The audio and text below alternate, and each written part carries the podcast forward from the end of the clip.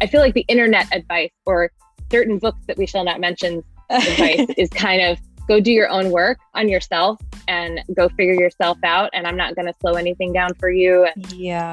And that's not a trauma informed approach you know? And and it's unfortunate that we've gotten to this space uh, in the polyamory and consensual non monogamy community where there is a lot of, well, that's your thing to deal with. You have to go figure mm-hmm. it out. And yeah. there isn't enough compassion and space holding.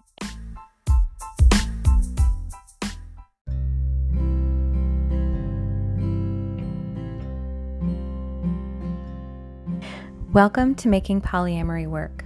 Hi, I'm Libby Sinback, and I want to thank you for joining me today. I am a queer polyamorous mom and a relationship transformation coach. And I'm here to help you if you're feeling stuck, if you're struggling, if you want your relationships to be more nourishing, more functional, more authentic, and full of love. On my show, I go deep into what actually makes polyamorous relationships work because relationships are at the core of our well being as humans. I think love is why we're here and how we heal. I'm so excited to be releasing this episode, which I actually recorded in the springtime um, with the lovely and wonderful and brilliant and talented Mel Cassidy of Radical Relationship Coaching. Uh, Mel is a dear friend and an extremely talented coach and educator, and I am so happy to have her on the show with me. We are answering a question that I got from one of my listeners who was struggling with a real question of being polyamorous while dealing with a partner who is in a major mental health crisis. Uh, so, without further ado, let's get into the episode. Welcome Hi. to Making Polyamory Work. I'm so happy to have you here. Would you like to introduce yourself? to our listeners here for those who do not know who you are? Yeah, my name's Mel. I'm a relationship coach and I love working with social misfits and cultural rebels. I tend to specialize in working with folks who are exploring relationship anarchy and a lot of solo polyamory as well. That's what I do. yeah. And you're running a course right now, right? I teach online as well, and I have a, an online course, a six week online course called the Monogamy Detox that runs twice a year, which is pretty awesome in my own biased opinion, of course. I've heard good things. yeah, I run it in the spring and fall. That's true. So around April and October. Okay, well, cool. Thank you for joining me so that we could answer a message I got from a listener. I'm going to read it, but I'm also going to change some details so that it's anonymized. Here it goes. Hi, Libby. I'm currently navigating opening up into polyamory. And also, I have a partner who is having a mental health crisis, and it is a long term partner. And this partner has been asking me while they are in crisis to choose between them and my other partner who I've been with for a few months. This partner has a lot of trauma and depression and other mental health challenges that have also sounds like recurring from previous relationships and there's also some other stuff going on including a some big life changes in their friend group and in their living situation including moving across the country and the other partner is also living across the country so they're there so that's going to change a lot of things all at once. My long term partner is really struggling right now, and I'm encouraging them to seek counseling and support and to hold off on any big decisions until we have some more direct support in terms of counseling or trauma informed specialists. And I'm honoring my partner's boundaries in the meantime. But I'm feeling stuck. I'm trying to be true to myself and fair to both partners. And I'm having a hard time seeing another way forward. I could use your help. I want to name that this is a a little bit of not totally, but a little bit of the inverse of an episode that I did a few weeks ago with a friend of mine where we talked about what it's like being the partner that's not nested or not not as long term or what have you who has been told to back off of a relationship when that relationship is in crisis and discussing that. In this case, this is the hinge partner basically is saying, I'm feeling really stuck and my partner that I have the long term relationship with is in crisis. My more established partner is in crisis and is asking me to back off my other relationship that's newer. And the other thing we see here, I think uh, that, that you probably see as well, Mel, is lots of things besides this new relationship that are at play mental health crises, reliving past traumas, big change in location and life constellation, and all that kind of stuff. And yet it sounds like the place where there's the battleground is in this relationship. And I think that's a common thing to have happen. But what would what do you want to say about that? sounds like this partner is in a crisis and there's so many overwhelming pieces going on. And one of the interesting things is that when we are overwhelmed, when it feels like there are so many things changing or that are beyond our ability to affect, we will try to get more control over the things that we think we do have control over. And that's a strategy for safety, right? And I, I can probably talk more about the importance of finding safety. But when we're in that state of crisis, I mean, it means that we're overwhelmed. There's so much going on, and it's really hard for our brain to process it. I think that polyamory lends itself to this because it is such a more complex form of relating, because you are navigating multiple relational needs all the time. Mm-hmm. So the minute that there's other things that are pulling at your attention or other things that are changing or more variables brought into the picture, it becomes more overwhelming. And everybody has a capacity limit of how much our brains can process. Our nervous system is constantly absorbing information from around us, including listening to what our partners say and feeling into the space that we're in. And that's all informing our brain about are we safe? And are we safe not just in this moment, but do we have a sense that we have continued stability, then, oh my God, do we need to do something to make that stability happen for us? And a lot of that crisis, that anxiety, I think comes about from like, we're trying to figure out how can I create that stability in the midst of all this stuff that is changing and feels overwhelming. Yeah, that's what I was thinking when you were saying that. I was thinking eh, just me imagining what it's been like because I've gone through multiple things all happening at once. I'm a parent of two young kids. I have multiple partners. Sometimes there's a family crisis, like with one of our family members, or housing, or I mean, Lord knows with the pandemic, I'm sure a lot of people have run into issues where what was sustainable for them neurologically, like in their nervous system, they could handle a certain amount. And then something comes in on top. And suddenly, I mean, really, what it looks like, I think sometimes is you can't get out of your fight or flight. You cannot find your way. You know, I have that whole episode on taming your whoosh. You actually can't tame it. You cannot calm it down enough. Mm-hmm. You can't get that the part of your brain that's on fire to just calm down enough to get your feet under you. Maybe even not even have any sort of rational conversation about some deeper stuff or some longer term stuff and getting kind of more into your more nuanced type conversations. I hear this kind of like it's either this partner or this partner, you know, that kind of that black and white thinking, zero sum thinking that comes from our part of ourselves where we're seeking safety. And it really is life or death, fight or flight, mm-hmm. them or me. So I think that sounds right to me that the relationship might feel like the thing that you can control. Yeah. It's the variable and I can imagine with just pandemic stuff piled on top of this, like the, the listener didn't mention that as a factor, but it, it's it's a factor. It must be. Yeah. Yeah. Yeah. I mean, it just piles on. And yet, of course, then there's the flip side of this, you know, this other relationship that this partner has. I hear them saying, you know, I want to be able to be fair to my other partner, my other relationship, and to myself, mm-hmm. you know? And what came to me when this listener said that was I was like, well, I hope they don't go Googling about what to do. yeah. I think that the typical advice that we hear for that is the dismissal of the trauma. People make these demands for control, but they're actually just strategies for safety. But I think the internet advice doesn't see it that way. No, they just see it as old monogamy thinking. I mean, control isn't a good thing to do as a route to safety. I think it doesn't work, but it's a strategy that usually comes from somewhere and there's a reason why people are using it and it's something maybe that they were that they learned or something that used to work for them in the past and it works in a patriarchal framework, right? That's a big way we find safety. Yeah. And it definitely works in a patriarchal monogamous framework.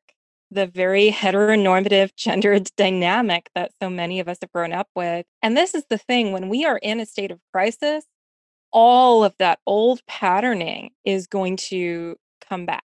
Come right? rushing back.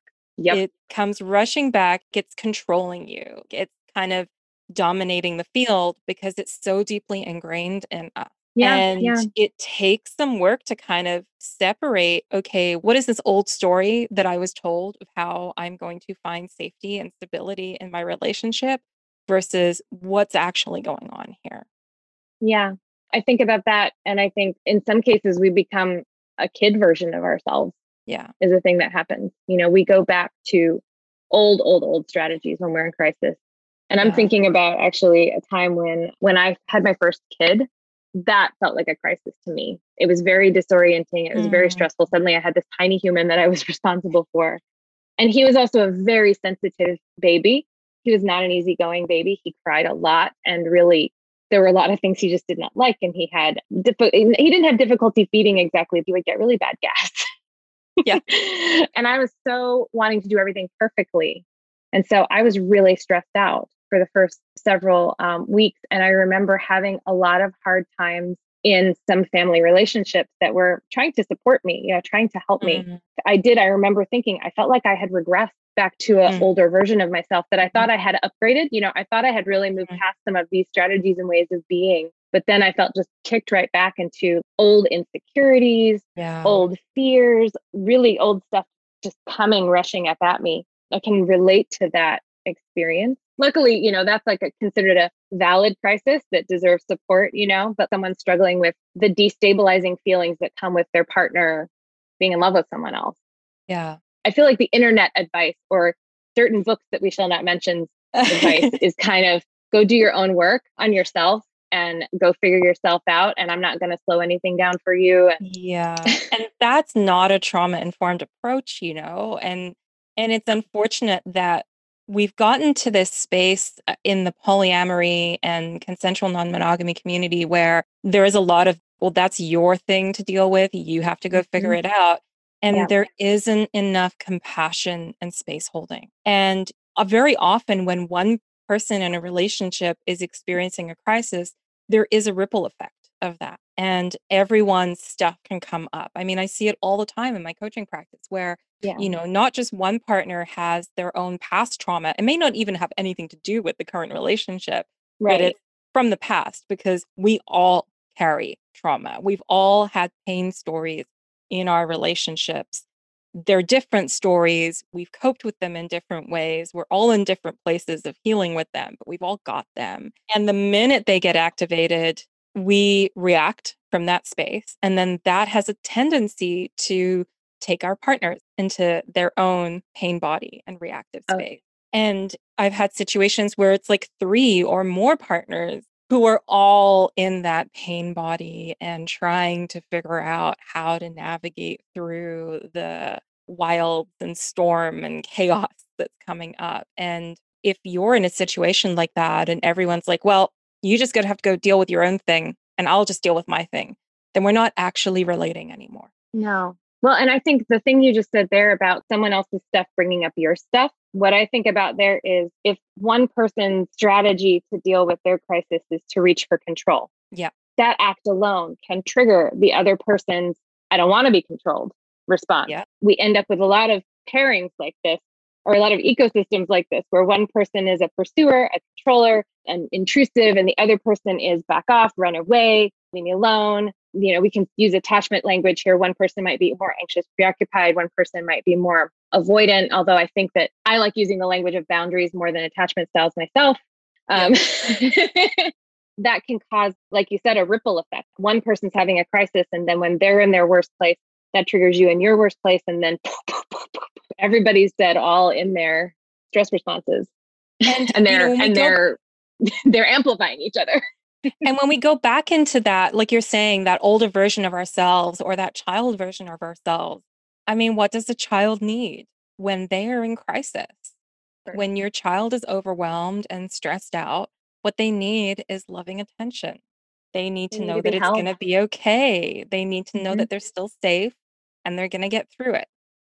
And Yeah. that's one of the most important things we can support. And I think it's really hard to do that when multiple people are experiencing the trauma activation and that cyclical process that we can get into, which for me is why it's so important to take a trauma informed approach to relating. And a big piece of that for me is, you know, when we take a trauma informed approach, we're not just looking at how do I have compassion and hold space for the trauma that you already have. It's also how do I not create new trauma? Yeah, yeah. And how do I support you in integrating and coming into good relationship again when there is trauma that comes up for you?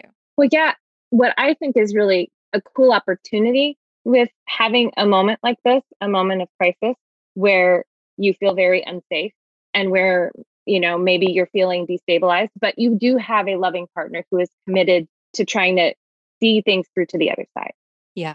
Is that it can actually be a healing opportunity. Yeah. Because a lot of times, like you said, it's an old story that's coming up, but I'm starting to rewrite it in this new experience. Yeah. And what if we can change the ending? Yeah. Because every time that our brain remembers a memory, we do get to rewrite it into our memory circuit. And Mhm. so, whenever we have an experience that is similar, we can rewrite the responses by Yep. having positive outcomes. Really important for that, I think, is slowing down. And that goes back to this experience of overwhelm. And I think when things are overwhelming, our brain just starts running faster and faster, trying to catch up and is trying to like look at all these different pieces and figure out, you know, which way is up. Yeah. And if we slow down, it makes it easier to do that. I think about the value of breaking things down into smaller conversations and looking Mhm. at things one piece at a time. I mean, something that I do for myself and I encourage my clients to do it if it's something that works for them is to make lists and make notes. Name the things that are going on. Name your trauma responses. Give them a name. Name the topics that trigger them, but also name like this is the situation that's going on and pinpointing is it about my relationship with my partner? Is it about my relationship with my metamor? Is it about my relationship with myself? Yeah. And I think piggybacking on that, naming what are the old stories that are coming up?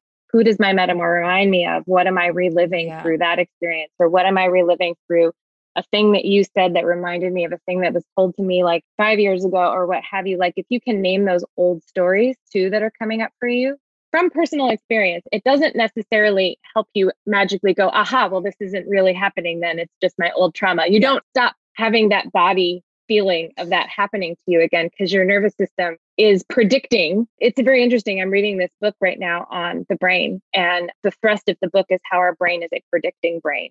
Mm, And so our brain keeps us alive and, and maintains its efficiency by looking at what's happening and then predicting what's going to happen next. Yeah. And so when we're seeing this looks like what has happened before, our brain is already predicting and anticipating the ending Yeah. being the same. Yeah. And it is, it takes a shift in you actually to make the ending be different. And in order to do that, I think you're right. You have to slow down because the part of our brain that predicts is already 10 steps ahead. you know, Yeah. it's moving fast. So bringing it back down. Another thing I like to do, in addition to making lists, I think that's a good one, but I also like to just check in with myself regularly at random times throughout the day, just being like, what's going on in there right now? mhm, mhm. What's my body doing? And really, because I do think it's such a body thing, it doesn't necessarily think in words. It more, I think, the stuff that comes up when it's trauma is usually sensations or pictures, maybe some kind of scenario playing out in a movie script or something, you know. But like being able to go, what is actually physically happening to me right now? And then taking the list that you've made and what are the stories that are happening? What are the things that are coming up for me right now? And then is there one thing that I need that I could ask for or I could give myself Mhm. or one thing that I could do to resource myself right now? Yeah. I love that because, you know, we're getting into what's the core need. Yeah. And I think the more we become aware of the specific things that take us into a state of overwhelm, that activate us, that bring up all those old traumas. I think it gives us more resources to pull on in terms of, oh, you know, if I have my partner's got this new relationship going on and there's all this other stuff and it's bringing up my abandonment trauma, then maybe the core need underneath that is I need to know that I am still secure and loved in this relationship. And then we can brainstorm in our relationship about all the myriad ways that we can do that. So it doesn't necessarily need to look like I need you to put the brakes on your other relationship. That's just right. one possible strategy. It could also look like I need you to spend more time with me, or maybe can we do something to experience our connection together while mm-hmm. you're also engaging in this other relationship? So I think when we get to the core needs that are underlying everything, so many more possibilities open up. And that's a mm-hmm. place where we can engage in connection in our relationships. So again, that's turning around that script of like, oh, it's your thing. You have to just go deal with it. Right. As partners, we can participate in supporting our loved ones who are going through crisis. And we don't have to do that at a point where we go beyond our capacity. We want to leave behind the story that martyrdom is a love language because it's not. No. and, and we need to know our capacity, but we can still work with our capacity to engage and meet our partners where they're at. I love that you say that about honoring your capacity. I think that's so important because I think sometimes when there's a crisis, like capital C crisis, and someone's saying they're in crisis and they're using words like, I need this, which I'm not going to say that they don't, then I think it can sometimes fall upon particularly romantic partners to say, I have to meet that need or I'm a bad partner.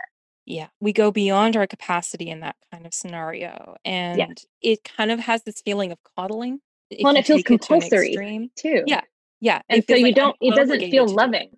Yeah. It feels like you're made to do it. It feels like you're being forced. And then that kind of goes back to that feeling of even if I'm trying to give you care, I still feel controlled. Yeah. And then that so resentment. Yeah, exactly. So it's so, I think it's so important to have a language of request mm-hmm.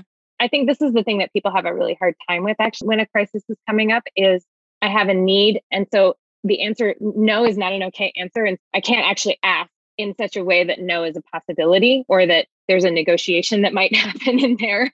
And that can really trip you up, I think, because then if they feel like they can't state a need and the person's going to say, well, then that's controlling me. So no. And then the person doesn't feel like that there's a lot of shame about needing anything or, or asking for anything. And what I always say is you get to ask for whatever you want. You mm-hmm. do. You can ask for anything. Yeah. You might hear a no. And it's really important that the person who is trying to help their partner, trying to give them comfort, love, whatever, might say, that ask might not be the thing I can do. Mm-hmm. And then if you can slow down, you might be able to strategize an alternative. Yeah. Maybe it's not, I'm going to break up with my other partner or throttle back that relationship but no doesn't have to be the end of the story. yeah. What you're describing makes me think of resilience. Mm-hmm. This is one of the pieces that I think we overlook too often when we're looking at how do I give space for a partner who's in crisis. And when we experience overwhelm in our nervous system, there is this strong desire to return to safety. And that's important, right? We need to have that ground, a space of safety and that inner experience so that our body knows that we're safe. However, at the same time, we need to stretch our edges because we need to go to, into that area of growth. And we need that safety to support ourselves going into that space of growth.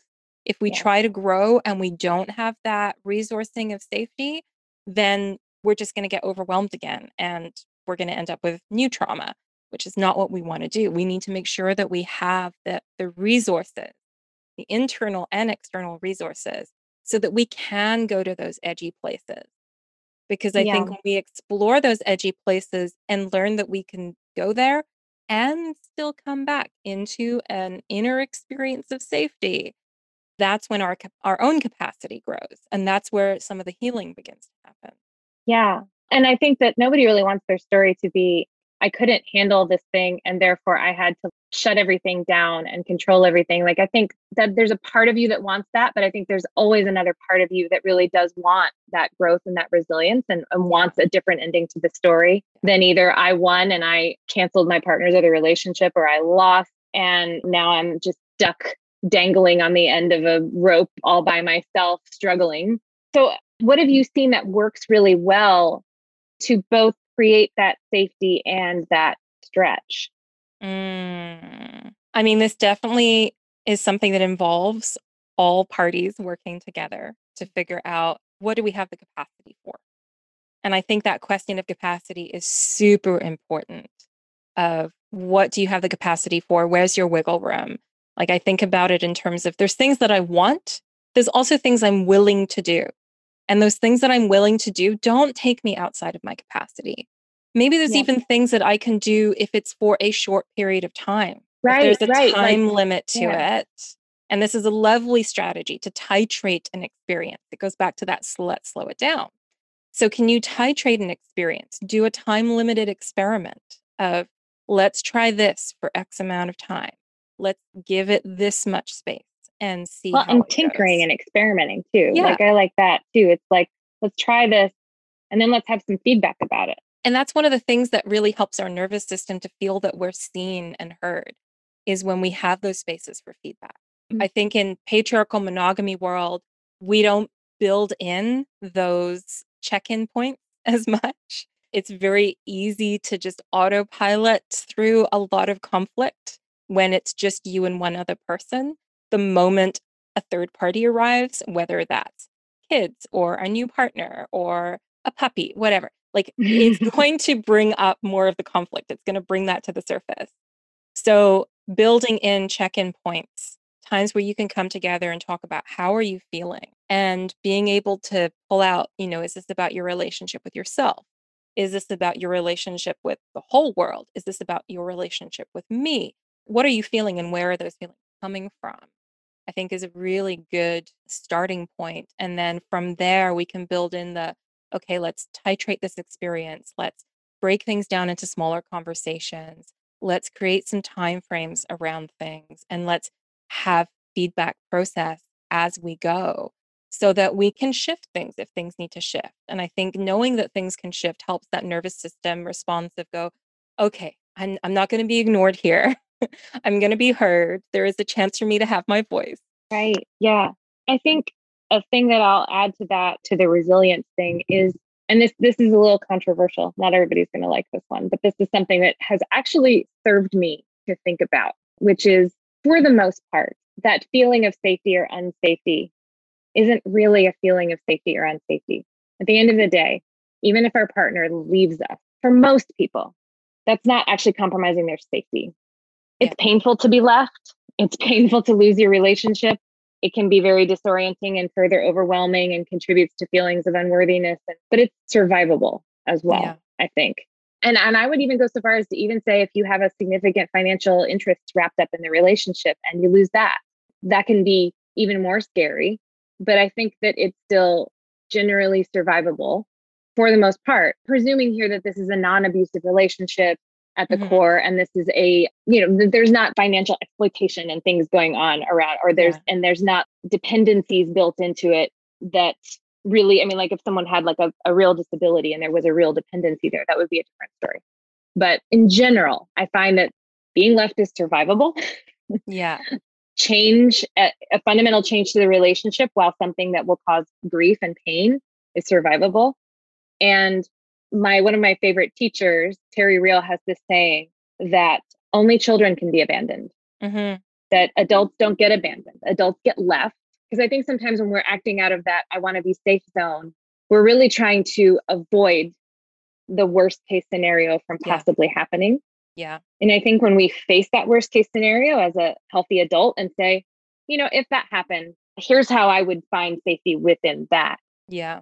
I think that can really be part of that internal resourcing because you're not getting that externally, right? That's something you can only do for yourself is to say, if the worst case scenario happened, here's how I would take care of myself. Here's how I would still grow as a person through this. And it can be really hard to reorient because of the way, again, monogamy encourages us to have this codependence with each other. I was just going to say, I mean, I love what you're what you're describing because patriarchal monogamy says you get your secure attachment needs met through an exclusive romantic relationship with a single mm. person. And even when we're exploring non monogamy, that is so drilled into us that our nervous system is responding to that story and that the the potential abandonment of a partner triggers the possible abandonment of or actual lived abandonment of a parent or caregiver so that's why it takes us into that like deep place but we need to recognize that that idea of limited secure attachment that a lot of attachment theory is based on comes from western culture and outside of western culture human beings are collectivists we do not raise our children in isolated families. Children were raised in community with mm-hmm. extended mm-hmm. family and extended networks of relationships. And so that's right. what we're wired for. Whether you go about getting that secure attachment network through a family of origin or through many polyamorous partners or an extended or chosen family. yeah, chosen mm-hmm. family that doesn't really matter. What matters is that you have the extended network of secure attachment relationships so that you're not putting all your eggs in one basket, so to speak. And I think that's yeah. one of the biggest pieces when people are journeying out of monogamy is to realize that, yes, I can love this person and I can have so much trust and safety here. And my inner experience of safety does not 100% depend on this person being in my life. Yes. That I have agency over creating my experience and I yeah. can make choices to shift and to grow and to nurture other connections that can support me as well. I love that. I love how you brought in our very atomistic Western model of family and romantic love and even parenting. I think that is so on the money. One of the reasons why I don't really love attachment theory at all. I think secure attachment is something our brains want, but I think the way that attachment theory tells us to get it is not correct. but what this dovetails really nicely into is also what the hinge partner can do. Because again, if we're caught in this sort of all or nothing thinking of either I let my partner's mental health crisis control my other relationship and what I do, or I say, hey, that's your problem to deal with. Instead, what I see in there is again, there's a collaboration opportunity with all parties involved. It kind of is a little bit more incumbent on the hinge to probably facilitate more, I think. But the other thing that I think can really be beneficial is to do what you can to empower the person who's having the crisis. And empowerment can look so many different ways, but empowerment is very much not telling someone what they need to do or going and getting the resources for them, even sometimes. Mm-hmm. Uh, a lot of times, empowerment is really reminding them of their strength, giving them opportunities to succeed, acknowledging efforts that are being made, things like that, eh, which is different than coddling, right? It's not yeah. pumping them up and telling them lies and reassuring them when maybe you don't feel so sure, you know, because yeah. that might be a thing that you're feeling is, I don't feel so sure about this relationship right now. I'm not so sure we can make it. Don't lie then. but you can still empower your partner to know what is true.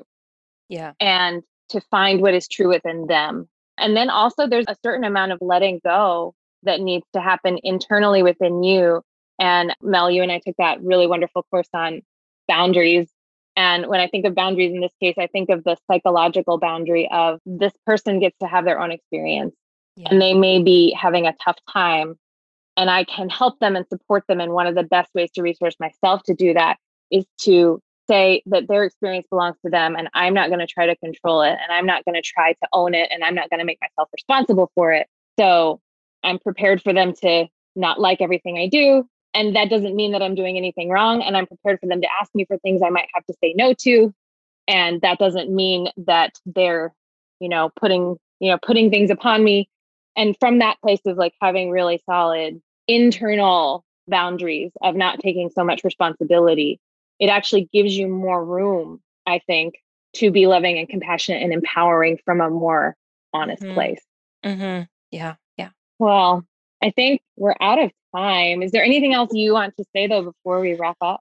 I think the bottom line here for me is about how do you support everyone in a situation like this with compassion mm. and doing so with honoring individual capacity. And I think that's a delicate dance. I would love to say that we could just wave a magic wand and make everything better and have a very simple, straightforward solution. But when it comes to non monogamy and the complexities that are just inherent to non monogamy, the solutions often have similar complexity to them. And I think it's really powerful to step into a space of humility with, okay, there's all these skills that monogamy never taught me. Yeah. Oh, yeah. and, and now we get to learn those skills together as we explore whatever the relationship is going to become. I'm just feeling a lot of empathy and compassion for the the people who are in this situation, your listener and their partners, because I've certainly been in similar situations myself, and mm-hmm. I've I've seen others in similar kinds of situations. And I think the more loving care we can all show people in those kinds of situations, the more capacity there is to be able to just slow down and explore. And it's okay if it's messy, right? Yeah. And I think the thing I'll say about that that I really love about what you said is I feel like compassion is also a really good power equalizer, mm-hmm. you know? Because that's one of the, we didn't get to talk about it too much, but that's one of the other problems with a situation like this is power dynamics that can yeah. crop up in all the different relationship configurations, right? And when you say, hey, we're all worthy here, we all matter, and we all are worthy of compassion and care for our situation, compassion doesn't determine who wins and who loses or who gets their way or anything like that. Compassion just says all needs matter here. Yeah. I think that's a wonderful way to proceed. And I think you're right. It does mean that you have to proceed slowly. Yeah. So that everybody gets the dose of that compassion. mm-hmm. I feel like we could talk about this for another hour, but I do want to honor our time and thank you, Mel, so much for being here. Thank I always you. enjoy talking to you and hearing your thoughts and wisdom. Thank you so much. It's been a delight to be here. And I do love getting to explore these kinds of specific situations and yeah. pulling apart all the different factors. And yeah. Well, I would love to have you back. Where can people find you on the internet if they would like to know more about you? On Instagram and Facebook, you can find me at Radical Relating. My website is radicalrelationshipcoaching.ca because I am in Canada. And you can also find my monogamy detox course at monogamydetox.com. Wonderful. Well, thank you.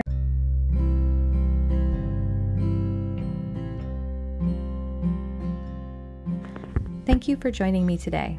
If you have any thoughts about what we talked about today, a question for my show, or if you have a guest that you think I should invite to making polyamory work, I would love to hear from you. You can reach me via my website, or you can email me at libby at libbysinback.com, or you can just connect to me on social media channels. I'll also say that if you're loving my podcasts, but feeling like your relationship could use more help, this is the work I do for a living. I coach individually clients, I coach couples, I coach triads and quads and more. Um, I also have this offering that is the doors are open right now called the Relational Non Monogamy Circle.